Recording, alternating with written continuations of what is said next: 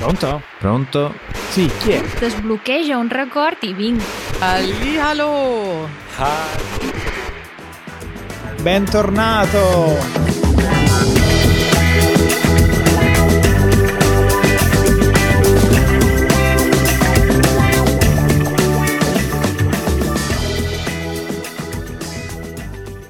Grazie.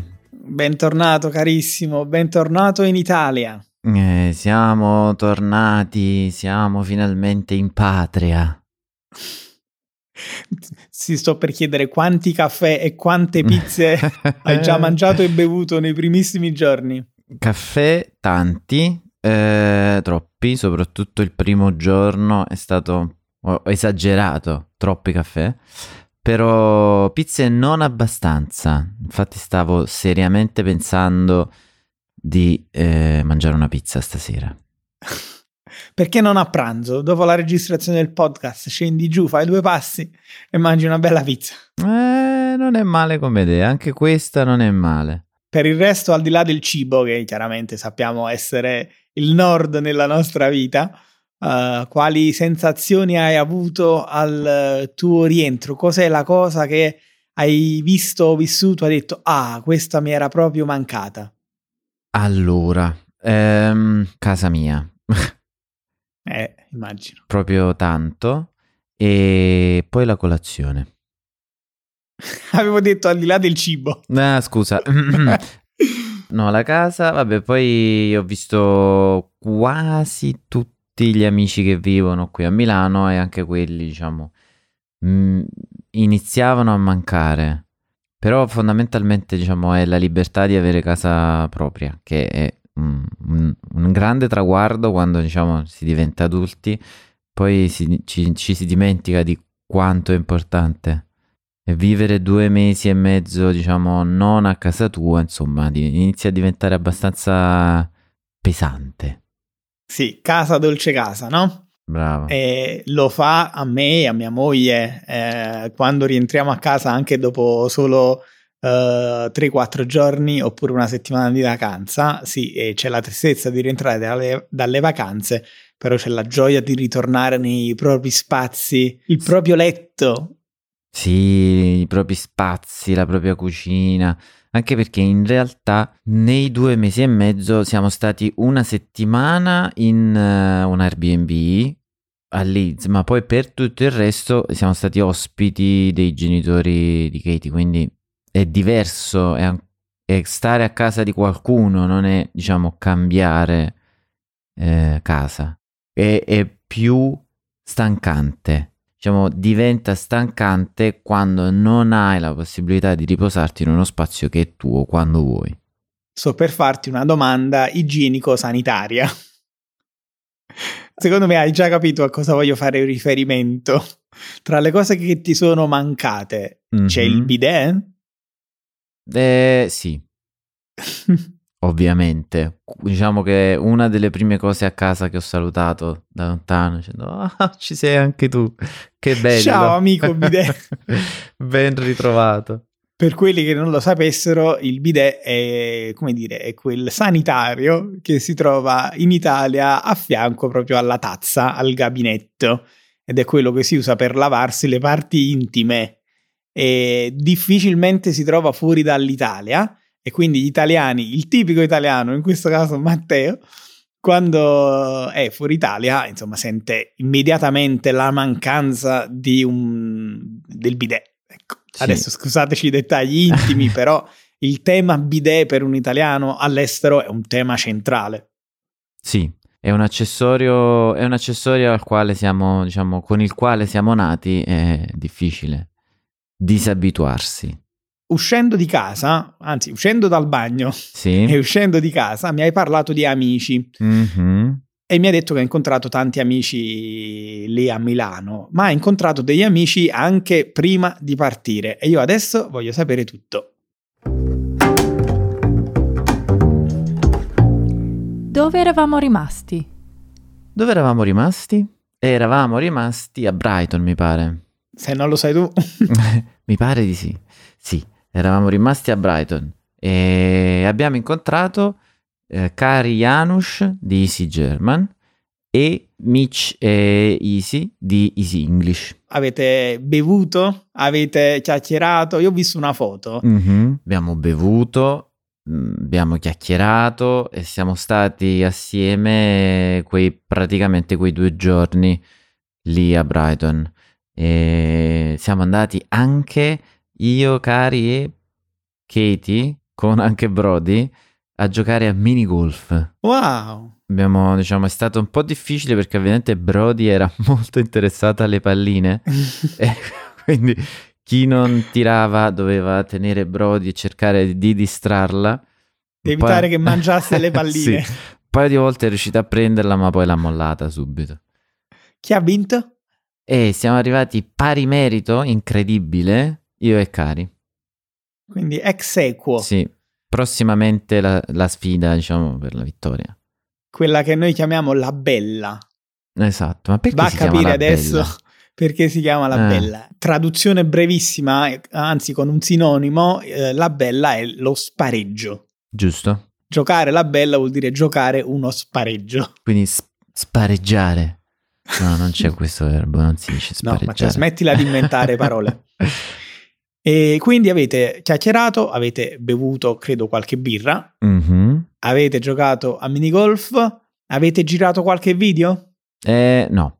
Mi avevi detto che, insomma, da una parte eh, speravi solo di rilassarti e da una parte speravi in qualche collaborazione, Mhm. eh, quindi ha vinto il relax, mi sembra di capire. Sì, eravamo tutti quanti in eh, modalità relax e ci siamo goduti questi due giorni a- Brighton. Io ho appena sentito il eh, podcast di Easy German e c'erano oh, Cari e Janusz che parlavano del loro soggiorno a Brighton e Janusz eh, raccontava di come lui in realtà se ne stava per andare in giro per Brighton a provare chitarre. sì, eh, sì, praticamente c'era l'ul- l'ultima sera, eh, infatti già era lì che pianificava il suo giro e cercava tutti i vari negozi di chitarre perché a quanto pare eh, Brighton è fornitissima e ci sono un paio di negozi molto molto grandi e interessanti, quindi per lui che suona la chitarra ed è appassionato penso che era un evento importante. Matteo ti riporto in Italia, quindi sei ritornato in Italia, hai pronta la scheda elettorale? Politica italiana. Iniziamo bene questa settimana e questo rientro, eh? Ti devi preparare bene, mi raccomando. Mm. Tra l'altro io l'ho chiesto a te, ma mi sono appena ricordato che la mia scheda elettorale è piena e quindi se ho intenzione di votare eh, domenica 25 settembre devo assolutamente eh, richiedere una nuova scheda elettorale al comune. È vero, io devo trovarla più che altro perché per me è sempre una tragedia perché io ricordo bene eh, dove sono le cose quando le uso, ma quando non le uso per anni come la scheda elettorale, eh, è panico. In realtà in Italia si vota abbastanza spesso, eh. Queste elezioni sono le elezioni politiche, quindi si sceglie il governo e in genere si- il governo italiano medio dura due anni, così per intenderci. Il problema è che non sempre si vota questo Eh, governo, esatto. se lo rimpastano tra di loro. Però in questo caso siamo sì chiamati a votare elezioni importantissime. Mhm. Vogliamo fare insieme uh, il quadro politico dell'Italia al giorno d'oggi? Vai, da cosa vuoi partire? Voglio partire dal fatto che, eh, insomma, negli ultimi 20-30 anni l'Italia è stata uh, politicamente bipolare, vuol dire che eh, per la stragrande maggioranza era una lotta tra due blocchi, blocco di centrodestra e blocco di centrosinistra.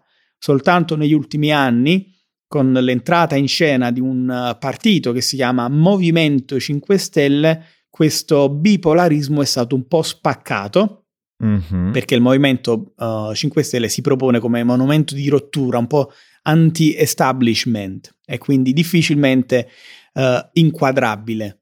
Però questo bipolarismo uh, si sentirà abbastanza forte anche nelle prossime elezioni, stando a quelle che sono le intenzioni di voto. Questi blocchi di fatto restano, però per farla molto molto breve, mentre da un lato abbiamo un blocco di centrodestra molto compatto, uh, dall'altro lato abbiamo un blocco di centrosinistra un po' sfaldato, uh, frammentato, e il Movimento 5 Stelle che dopo l'esperienza al governo in cui ha prima governato con l'appoggio del centrodestra e poi ha governato con, il, um, con l'appoggio del centro-sinistra, si presenta a queste elezioni senza appoggi. Questo fa sì che, come avrai capito, uh, il risultato di queste elezioni mh, mm, è prevedibile, diciamo così.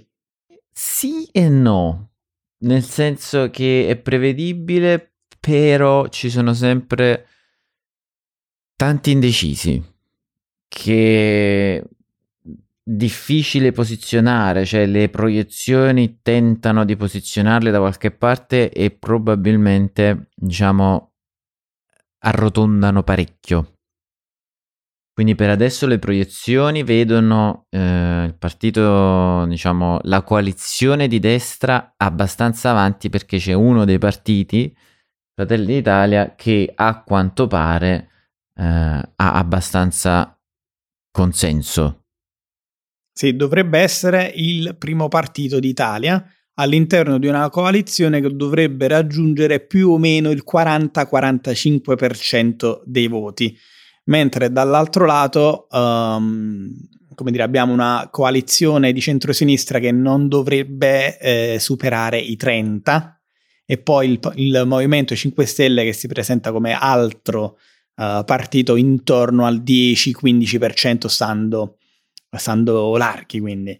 quindi a meno che non ci siano così alleanze eh, post voto, sembrerebbe che eh, il centrodestra dovrebbe prendere eh, il governo e con questa legge elettorale, se una coalizione prende eh, il 40% di voti, ehm, rischia di ottenere fino al 70% dei seggi nel, nel Parlamento, quindi davvero uh, fare il bello e il cattivo tempo. Sì, diventa un, uh, una maggioranza veramente forte. Questo succede perché ovviamente l'elezione è fatta per i seggi sia alla Camera che al Senato, però poi secondo una serie di regole, le leggi per le elezioni che ci sono, si fanno una serie di calcoli che non so se tu vuoi entrare così nello specifico per spiegarli, sì, provo a dirlo proprio in maniera brevissima. Mm. Il sistema elettorale italiano è un sistema misto, quindi eh, misto tra maggioritario e proporzionale. Perché utilizzando solo uno di questi sistemi, l'Italia è sempre stato un paese dal governo instabile, ovvero si arrivava lì al, uh, al, al 50 e 50, va, e quindi nessuno riusciva a governare. E quindi si è deciso di rendere misto questo sistema affinché chi ottiene più voti abbia un premio di maggioranza, chiamiamolo così, che gli consenta più facilmente di governare e nonostante tutto è stato molto difficile eh, negli ultimi anni. Vorrei quantomeno eh, introdurre il partito favorito per queste elezioni, eh, quello che dovrebbe essere il primo partito secondo le intenzioni di voto, ovvero Fratelli d'Italia, mm. guidato da una donna, Giorgia Meloni. E il fatto che sia donna, insomma, ci sembra una cosa più che positiva. Potremmo finalmente avere un premier donna per la prima volta nella storia del nostro paese, mi sembra di ricordare. Sì, però diciamo che il problema non è la, la donna, il problema è il partito di cui è eh, segretaria. Ecco, allora adesso non vorremmo schierarci, anche se eh, ognuno di noi parlando, esprimendo le proprie eh, idee in un modo o nell'altro, si schiera. Ma per capirci perché io e Matteo siamo d'accordo nel non essere contenti, anzi essere abbastanza preoccupati da queste elezioni, devo dire che eh, questo partito, Fratelli d'Italia, schierato a destra nel, par- nel quadro politico, ha all'interno del suo simbolo una fiamma, la fiamma tricolore. Questa fiamma tricolore è presente nei simboli dei partiti italiani della destra dalla nascita della Repubblica. E il primo partito che ha utilizzato questo simbolo è il Movimento Sociale Italiano. nato sulle ceneri della Repubblica Sociale Italiana, ovvero la Repubblica di Mussolini, Mm. detta proprio così in maniera bruta. E alcuni pensano che eh, il simbolo sotto la fiamma, un trapezzoide, un rettangolo, sia in realtà il simbolo della bara di Mussolini, del mausoleo di Mussolini. Mm. E lo stesso partito si dichiara post-fascista, nel senso che si rifà un po' al fascismo originale, ma chiaramente, visto che è vietato dalla legge, c'è l'apologia del fascismo, non si può proporre e promu- eh, promuovere il fascismo in Italia, loro si dichiarano post-fascisti. Eh, eh, però comunque diciamo sono, diciamo c'è il, il fascismo di mezzo che eh, non andando a, diciamo, esaminare nel particolare, essendo un, um, diciamo, un estremismo, comunque non è, non è né interessante né eh, fa sperare bene per una politica italiana che nel 2022 dovrebbe essere abbastanza aperta a eh, diciamo culture e, e, diciamo Europa e altro. Cioè bisogna non voglio è difficile non essere è difficile non andare da una parte o dall'altra però per essere il più obiettivo possibile mh, mm, direi è importante non eh, ritornare su passi che già sono stati fatti e sono stati condannati in un certo qual modo. Sì, una pagina nera e nera sotto, tu- Eh, sotto tutti, i punti, di vista, sì. della storia italiana. E sarebbe di fatto la prima volta dalla- dal fascismo, dal ventennio fascista, che al governo in Italia, come primo partito e come premier, ehm, ci, ci può andare a finire un eh, governo filofascista. Adesso lo- a questa domanda i leader dei partiti, soprattutto di, eh, la signora Meloni, dice eh, questi discorsi sono superati, al che eh, una senatrice a vita del Parlamento italiano, Liliana Segre, superstite dell'olocausto, ha detto ok, tutto bello, allora se non siete fascisti togliete la fiamma dal vostro simbolo. Mm. E insomma questo invito non è stato accolto e questo la dice lunghissima Purtroppo sì, ti direi quasi che co- per come sono, diciamo, le proiezioni e per com'è la situazione, qui eh, ci resta solo una soluzione. Pregare. San Gennà, pensaci tu.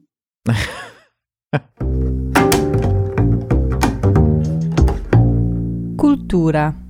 Eh sì, pregare San Gennaro nello specifico perché eh, proprio nel momento in cui registriamo è la data del 19 settembre, giorno di festa a Napoli e non solo perché è il giorno di San Gennaro. Qui a Napoli è festa cittadina. Esatto, auguri. Grazie, anche se in realtà non si fanno gli auguri a Ah, San no. Gennaro tra i napoletani, però è un giorno di festa, insomma a Napoli eh, le scuole sono chiuse, eh, si va al lavoro, però è festa patronale, c'è una grande processione in centro, in realtà c'è tutto un rituale. Vuoi che te ne parli brevemente? Brevissimo e vorrei anche sapere se hai delle notizie.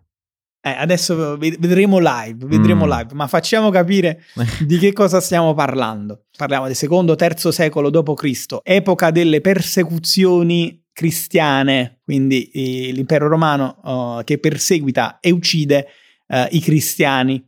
San Gennaro, vescovo di Benevento, si reca in viaggio a Pozzuoli per trovare dei preti amici incarcerati e viene anche lui arrestato e condannato a morte in quanto cristiano.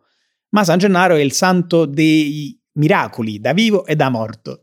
Da vivo cosa succede? Decidono di ucciderlo, allora lo ardono vivo, ma San Gennaro esce senza alcun danno dalle fiamme. Primo miracolo. Allora decidono di darlo in pasto alle belve, ai leoni o alcuni dicono agli orsi, ma San Gennaro alza la mano e addormenta le belve. Altro miracolo. Decidono allora di tagliargli la testa. Questa volta il miracolo non lo salva. E lì è difficile. Però c'è una, c'è una donna che raccoglie il sangue di San Gennaro e lo porta a Napoli. Più avanti, eh, con i secoli, arriverà anche il corpo di San Gennaro a Napoli e, e oggi entrambe le cose si trovano nel Duomo di Napoli. Il rituale del 19 settembre prevede che il vescovo di Napoli entri nella cappella di San Gennaro, prenda il sangue, vecchio quindi di, di quasi 2000 anni, quindi tutto rappreso, stato solido, lo mostri ai fedeli accorsi nella chiesa e miracolosamente questo sangue si trasforma in liquido, si liquefa, passa dallo stato solido allo stato liquido, per lo stupore e la gioia di tutti i napoletani. Se il sangue si scioglie, va tutto benissimo.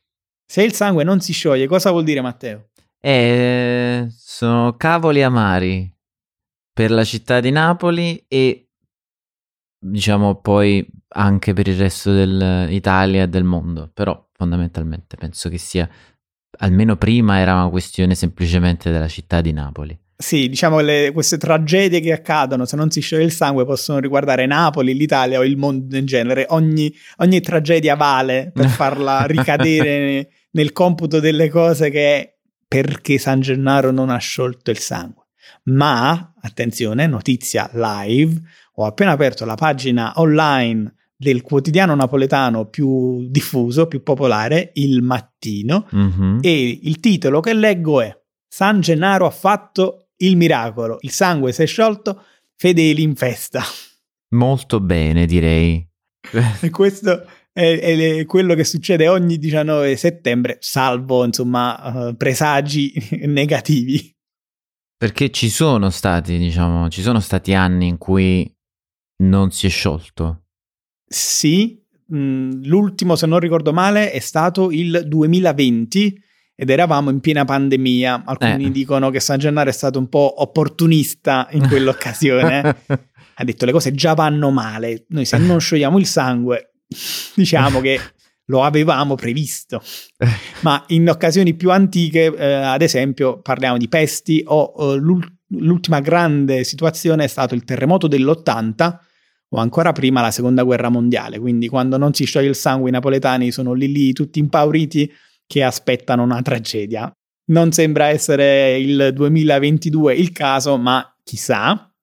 Ma San Gennaro è così um, popolare tra i fedeli napoletani e non perché un altro miracolo che fece da morto fu che, ehm, diciamo, nel XVII secolo, se non ricordo male, durante un periodo in cui a Napoli c'erano guerra, carestia e eruzione del Vesuvio, i fedeli presero la statua di San Gennaro, la portarono in processione e quando il, uh, il, santo si trovò di fronte al vulcano, il vulcano, il Vesuvio, per rispetto, stoppò automaticamente l'eruzione e quindi San Gennaro salvò Napoli e i napoletani.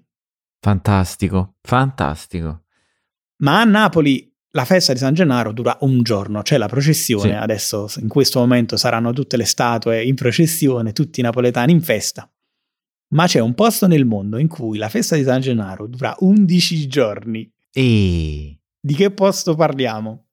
Così a occhio, per come mi hai detto, diciamo, per la questione di grandezza e numeri, secondo me in America. Eh, per forza. in America è tutto più grande, anche la festa di San Gennaro. Dobbiamo dire che eh, dopo l'unità d'Italia, quindi fine 800 e anche inizio 900 in realtà, um, i napoletani e gli italiani del sud hanno lasciato in massa il paese, delusi dalle mancate promesse del nuovo regno d'Italia. Si parla di 4 milioni di italiani che lasciano il sud e vanno a stabilirsi in America, in particolare a New York, dove si riuniscono una piccola comunità che prende il nome di Little Italy. Mm. Anzi, per dirla all'americana, Little Italy. e portano con sé le loro tradizioni, eh, il cibo sicuramente, ma anche la religione. Quindi costruiscono una chiesa uh, per San Gennaro e cominciano a celebrare il giorno di San Gennaro. Poi si allarga la festa e diventa adesso una festa di 11 giorni, non solo del santo, ma una festa un po' di tutta l'italianità, la festa di tutti gli italo-americani. Mm. Ti piacerebbe un sacco. E la, la cosa bella è, è l'apertura, diciamo, alla, all'italianità di un santo di una città che di solito ha anche avuto in passato e continua a avere a volte problemi di, come dire, convivenza con altre città in Italia. Però è bello avere, eh, vedere che eh, una tradizione di una città diventa la tradizione di una cultura, della cultura italiana, che mette assieme tutti quanti. Sì, sarebbe bello riuscire a, ad andare, sarebbe fantastico andare e, e fare qualche puntata di Easy Italian, sarebbe eccezionale. È vero, è vero, io mi candido. Andiamo. andiamo, andiamo. L'anno prossimo ci organizziamo, tieniti libero per questi dieci giorni. Io ci sarò. Ce ne andiamo tutti a Mulberry Street mm-hmm. durante la festa di tutte le feste e registriamo e soprattutto a te piacerebbe tantissimo questa festa perché il calendario prevede, come abbiamo detto, 11 giorni alternati. Un giorno si canta musica e un giorno si mangia. Bene, stavo pensando. E in, in pieno stile americano gli eventi eh, legati al cibo sono gare a chi si ingozza di più di pizza, oppure cannoli, oppure polpette, oppure zeppole. Oh mamma mia. Cos'è la zeppola? La zeppola è un dolce, direi, mm direi tipicamente partenopeo, napoletano, comunque campano, e, ed è una pasta che di solito è fritta e vuota, all'interno farcita con crema gialla, crema all'uovo. Mm. Mi sembra che tu abbia descritto la zeppola di San Giuseppe, giusto? Eh, per me diciamo quella è la zeppola. È la zeppola, Poi, quello però so. è un altro santo. Eh lo so, eh, lo so però... Diciamo, c'è, c'è, la zeppola di San Gennaro. Abbiamo, abbiamo... Ci sono zeppole e zeppole. a Napoli, uh, nel periodo della festa del papà San Giuseppe, c'è la zeppola di San Giuseppe, che è quella che ha descritto perfettamente Matteo. Ma la zeppola è anche un'altra cosa, ovvero semplicemente un pezzo di pasta cresciuta, fritta in abbondante olio di oliva e insomma insaporita al massimo con un po' di sale per la versione che mangiamo qui in Italia ma ho letto che la versione invece che si mangia a, nella festa di San Gennaro a New York mm-hmm. è un mix, ovvero è la zeppola napoletana di pasta cresciuta, ma invece di metterci il sale mettono lo zucchero e quindi fanno una zeppola dolce, mm-hmm. ma che non è la zeppola di San Giuseppe. Ah, interessante. Quindi, mm? quindi, andiamo anche a provare delle cose, diciamo, buone nuove. Questa è un'altra cosa fantastica perché ovviamente diciamo, con i chilometri che ci separano e, e la cultura che, diciamo, poi hanno trovato lì, mh, ci sono state tantissime Cam- ci sono stati tantissimi cambiamenti all'interno di ricette tradizionali e lì sono molto curioso di provare e si finisce sempre comunque a parlare di cibo, c'è poco da eh fare. Sì, eh vabbè, la festa di San Gennaro lo chiede eh, cibo, musica, religione e tradizione, eh, però sì, la, come dire, il, la chiusura uh, che darei da italiano è che sicuramente parleremo uh, anche in futuro di italo-americani, ma in linea di massima italo-americano non è necessariamente la stessa cosa che italiano. C'è la componente americana che insomma modifica dalla durata della festa agli ingredienti delle ricette. Quindi Matteo non ci resta che pregare San Gennaro affinché ci protegga contro i cattivi governi, diciamo così. Bravo, iniziamo a pregare, abbiamo una settimana. e non è un caso che la festa di San Gennaro a New York finisca proprio il 25 settembre. Mm. Ma il tempo a nostra disposizione è scaduto, si è sciolto il sangue e noi andiamo di là nella nostra sala VIP a parlarne. E questa volta io ho portato l'espresso. Ah, eh. questo lo bevo volentieri. Eh, Andiamo, va? Ciao amici. Ciao.